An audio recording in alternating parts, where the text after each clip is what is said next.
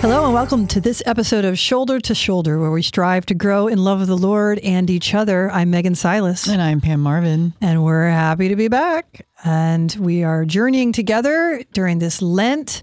And our last episode, we talked about some aspects of Lent and, you know, fasting and almsgiving and prayer. prayer and all those things. And, and one of the topics that came up uh, during that discussion was the idea of detachment. So that's going to be the topic of the day. But before we get into that, anything uh, since the last time that you want to bring up? I'm just getting very excited that um, I'm going to have a grandson born next month. I'm very excited about that. Looking forward to meeting him and, and getting to play with his sister some more and, and getting to be with them. I'm just I'm just to the moon. It's just the thrill of my life to be a grandma. So this is a place where we can talk about the difference between jealousy and envy. Oh, okay. Okay, because I don't envy your grandkids because I am so happy you have them and I love your delight in them. I am a little jealous of them because I do not have grandkids and probably won't be having them for quite some time. So they sound so great. so It sounds so fun to have, you know, grandbabies, and so I'm I'm looking forward to that. So uh, I I Pretty wonderful. Look excited for you. Yeah, can't can't get. I've you know recently spent since the last time we visited. Um, I had back to back weekends, one in the Dallas area, one in Lafayette, Louisiana, um, visiting because of birthdays. I've got uh, Rosie's birthday is the thirtieth of January, and Reed's is the first of February. Mm-hmm. so we had to split up our times between the two of them, and just had a Uh-huh. ball. I just really Great. enjoy going and uh, just playing with them, and Mhm. oh, it's just so good and delightful. Yeah. Well, that's awesome. Mm-hmm. We'll be praying for a healthy Yeah, delivery. please pray for my daughter Lee and her unborn child, baby boy Gibbs is what we, we're calling him right now. We don't know his Mhm. name, so we're all looking forward to meeting him. Well, exciting. All right. So let's get into this topic of detachment because it's a big ready. one, It's a good one. Yeah, it's one that I've really, really thought and prayed a lot about over the life, my life as a Christian. Um, probably because there have been times when I recognized very clearly I was struggling with it, and so the struggle to be detached would mean you are attached Correct. with an unholy attachment.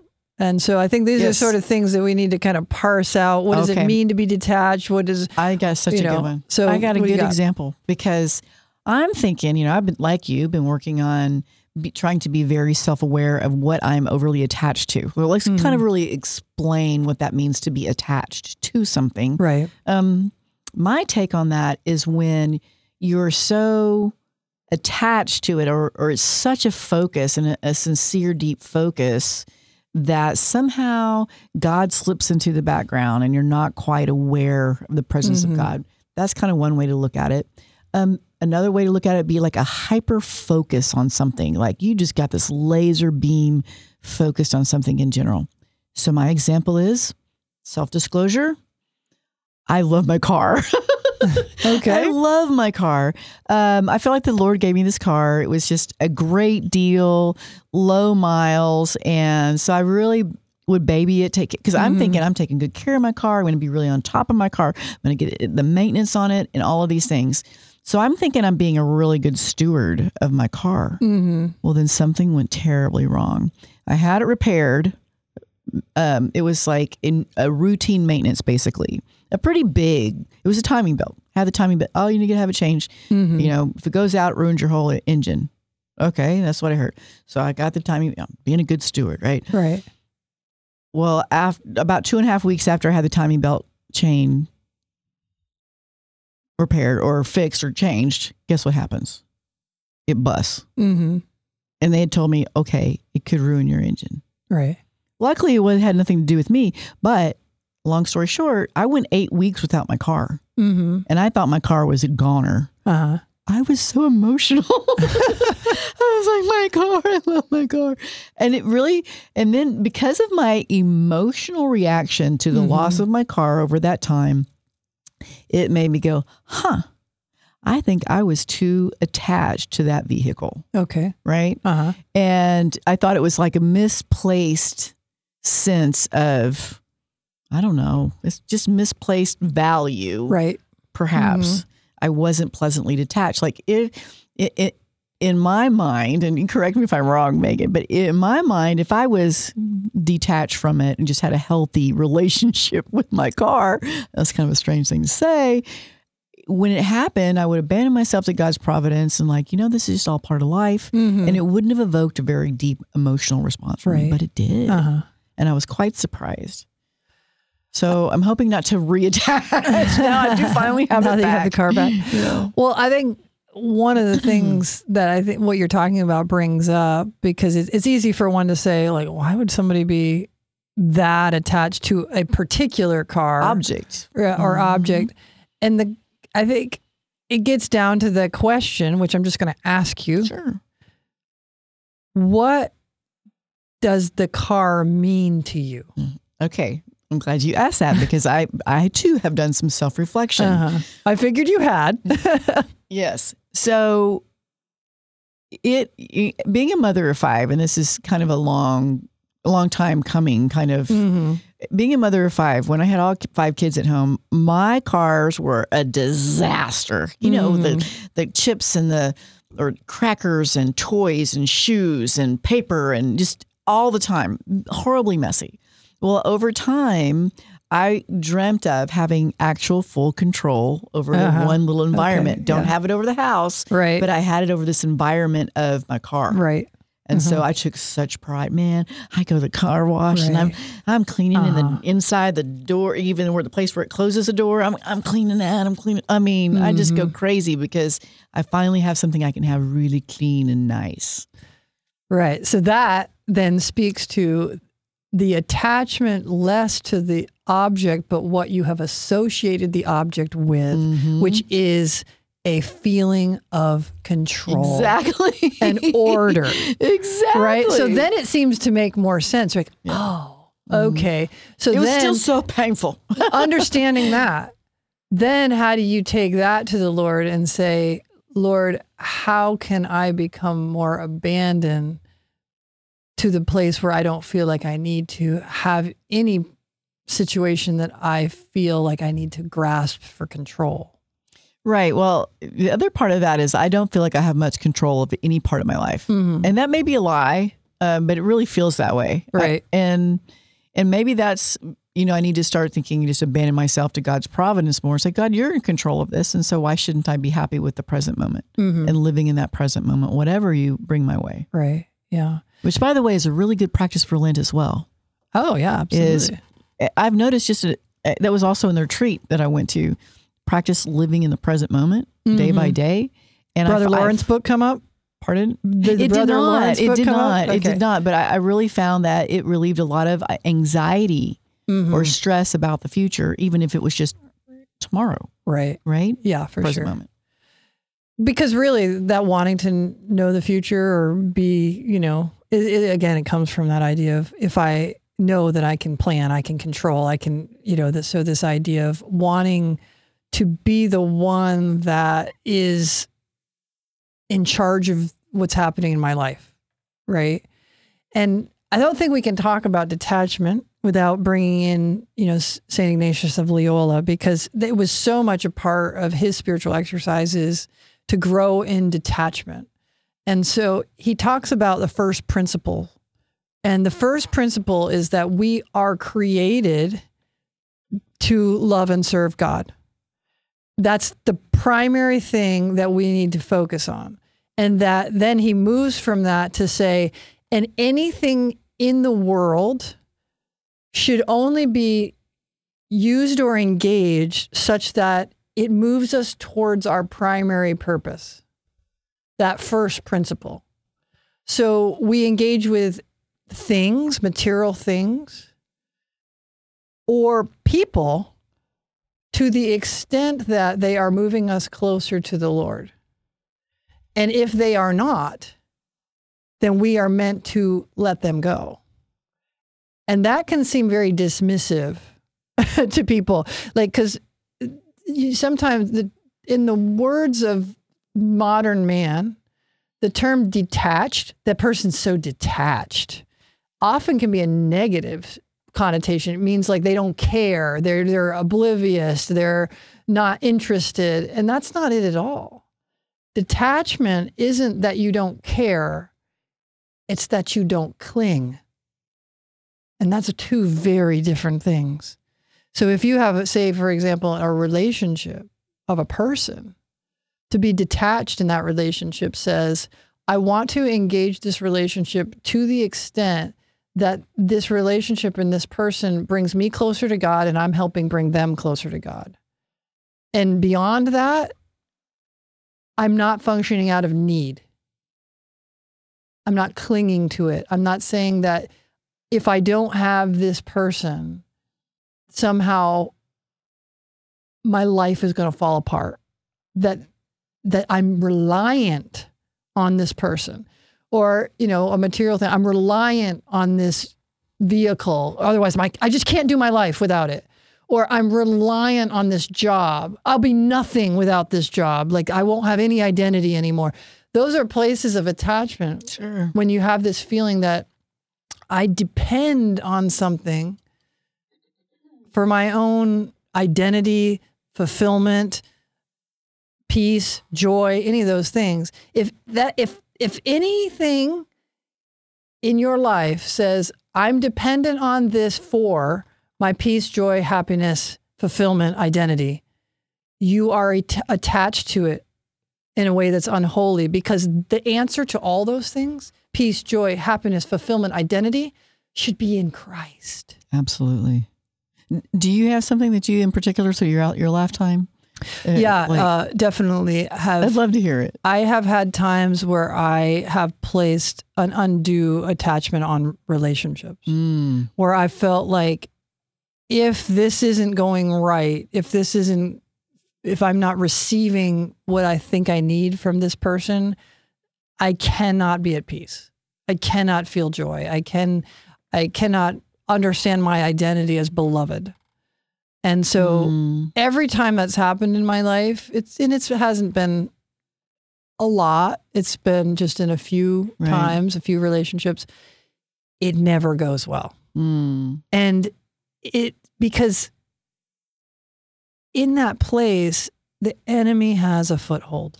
So true. So, so I identify with this so well because when I first started becoming aware of like the root sin of vanity, Mm-hmm. it was very strong in me because the opinion of others was like enormously important to me. I, I got a lot of self. That's the Mhm. definition of vanity. You find your self worth in the opinion of others instead of looking toward the Lord. And I, I'm teaching this like to my kids and anybody who wants to listen is having issues, detaching from the opinion of others. In which I will say, you need to take that power away from them. That power only belongs to God. Mm-hmm. And I think that's a detachment that's so, so necessary. Because I had a lot of people in my life that really didn't deserve for me to to give them that much Right. power, right? Uh-huh. And so I had to take that power and that I misplaced and give it back to the Lord. Yeah, I like the way that you kind of changed that phraseology because at first you said take that power away from them as if they had taken it from you, but the reality I've is given it you give it. Yeah, it's it's and so that's a place where it's it's a beautiful understanding of that. And we're going to talk more about this in the next episode actually about Mm. how we are more responsible and have more agency in our own choices than we tend to realize. And so, so often we'll experience maybe in a disordered relationship feeling like they're someone's taking something from us when the reality is we've chosen to give it to them.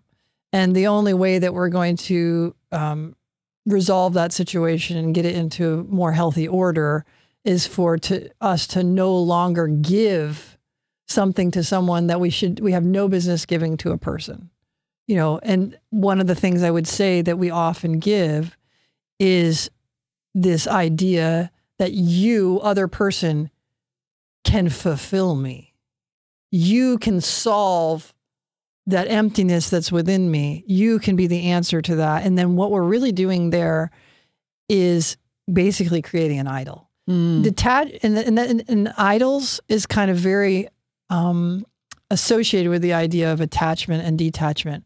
Anytime we are unduly attached to something, we have created a idol out of it.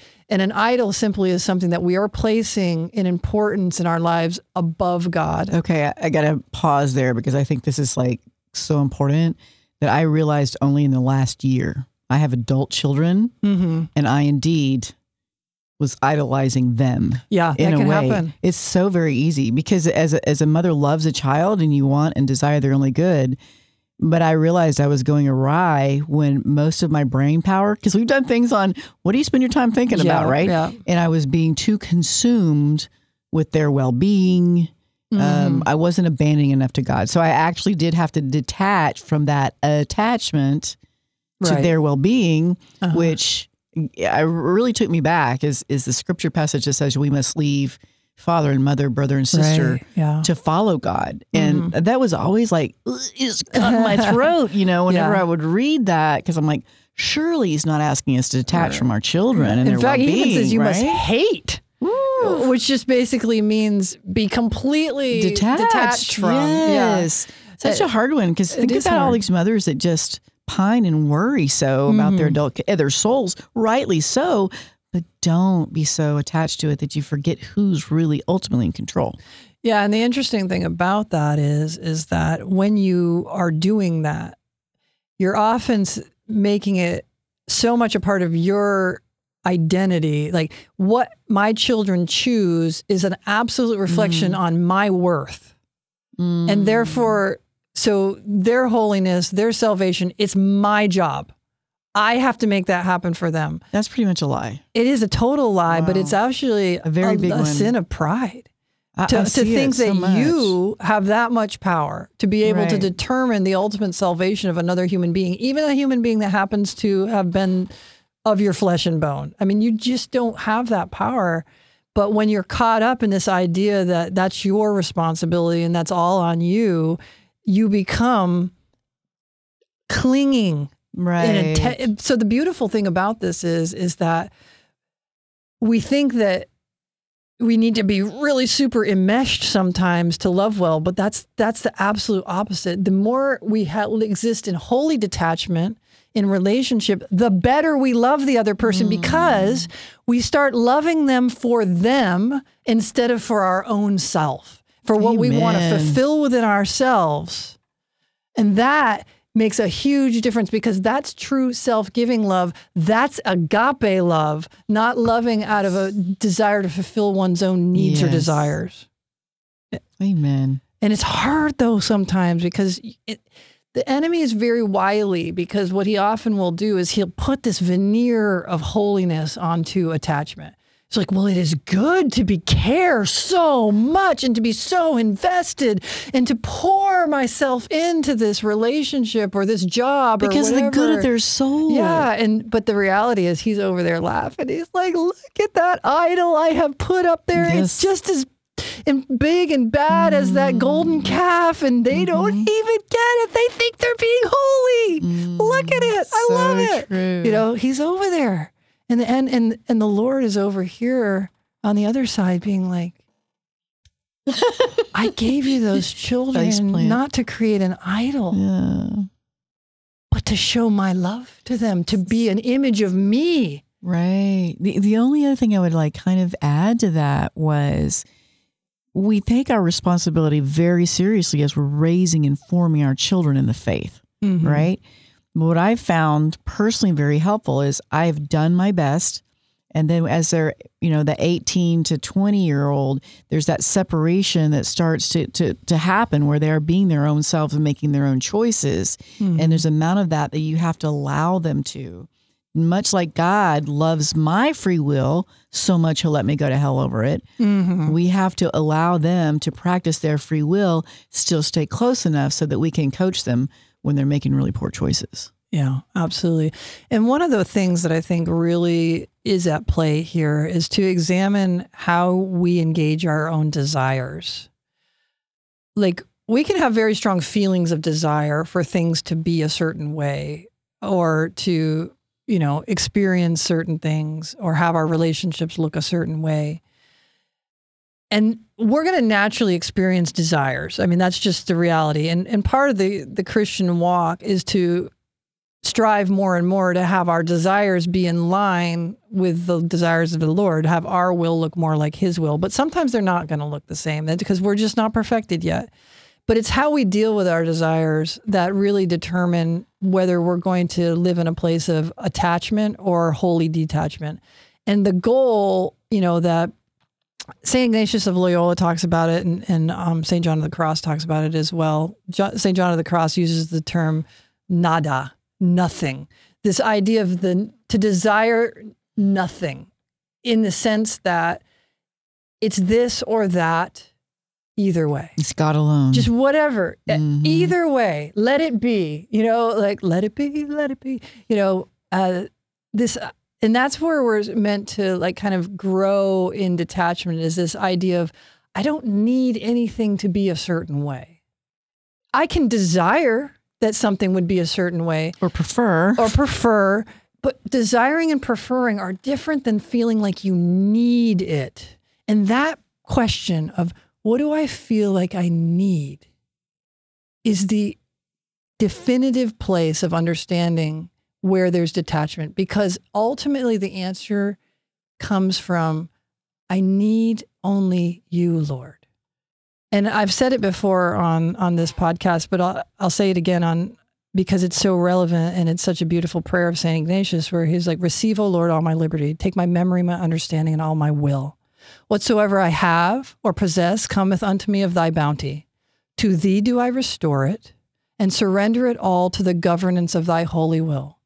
Grant me but the love of Thee, together with Thy grace, and I am rich enough." Mm nor do I ask for aught besides. The love of thee and thy grace.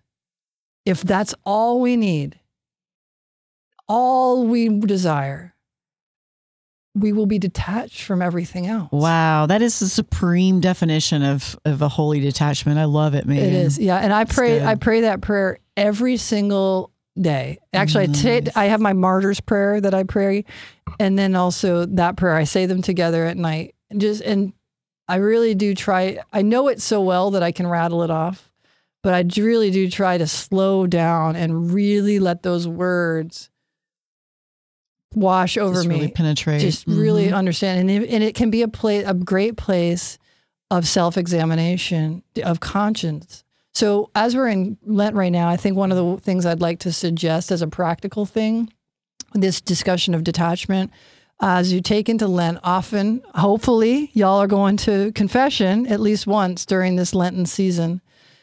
I would encourage our listeners to use this idea of detachment and even maybe look up that prayer of St. Ignatius of Loyola. If you if you look up receive, O Lord, all my liberty, you know, it'll come up or you know, you'll find it. There's different translations. I have kind of the old fashioned one that I've memorized, but there's some different ones. But use it as a place of um, examination of conscience. Do I really believe that? Do I really feel that just your love and your grace are enough? And I'm not, I don't need or ask for anything else. Everything else is just frosting on the cake. But do I really believe that? Or are there places within me that I feel like, no, I feel like I need this? Mm. That's a place of where you have an attachment. Exactly. And then you need to invite the Lord into it. Confess your attachment and then ask for the grace to grow in detachment. Uh, one of my, uh, one of my, I call them thermometers. Like it's like something that is like a trigger. that tells me, okay, mm something's not right here. And it's along this detachment lines. Whenever I found myself feeling I needed to white knuckle something, right, holding yeah. on to a relationship mm-hmm. or an idea of maybe this great vacation I wanted, and I I could find myself like really holding on to it, that white knuckle feeling. That became my trigger of being overly attached, and that I needed just to let go and yeah. let God have it. That's really good. And also, I think even just the places of my peace is disturbed. I feel like my mm-hmm. spirit mm-hmm. is disturbed to ask yourself, okay, what's got my spirit stirred up? And usually it means that I'm not trusting the Lord in a certain place that He's enough. I'm thinking that I need something yeah. beyond Him. I've I've always said when you feel that sense of like what pierces your peace, Mhm. you have a sin wrapped up behind it. And then to go into some self examination and find what you're overly Mhm. attached to that's causing that disruption. Yeah.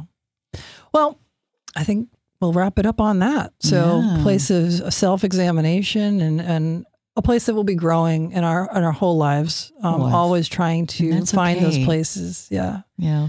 So, well, we hope it's blessed you um, to have this discussion and hope that uh, it'll help you along this Lenten journey. And I know that I still have places to examine. I'm sure you do too, Me Pam. And so it's good that we can walk this walk together, shoulder to shoulder, right? Absolutely. The friendship. Amen. So good. So until next time, we hope you remain united with us in prayer. God bless. God bless.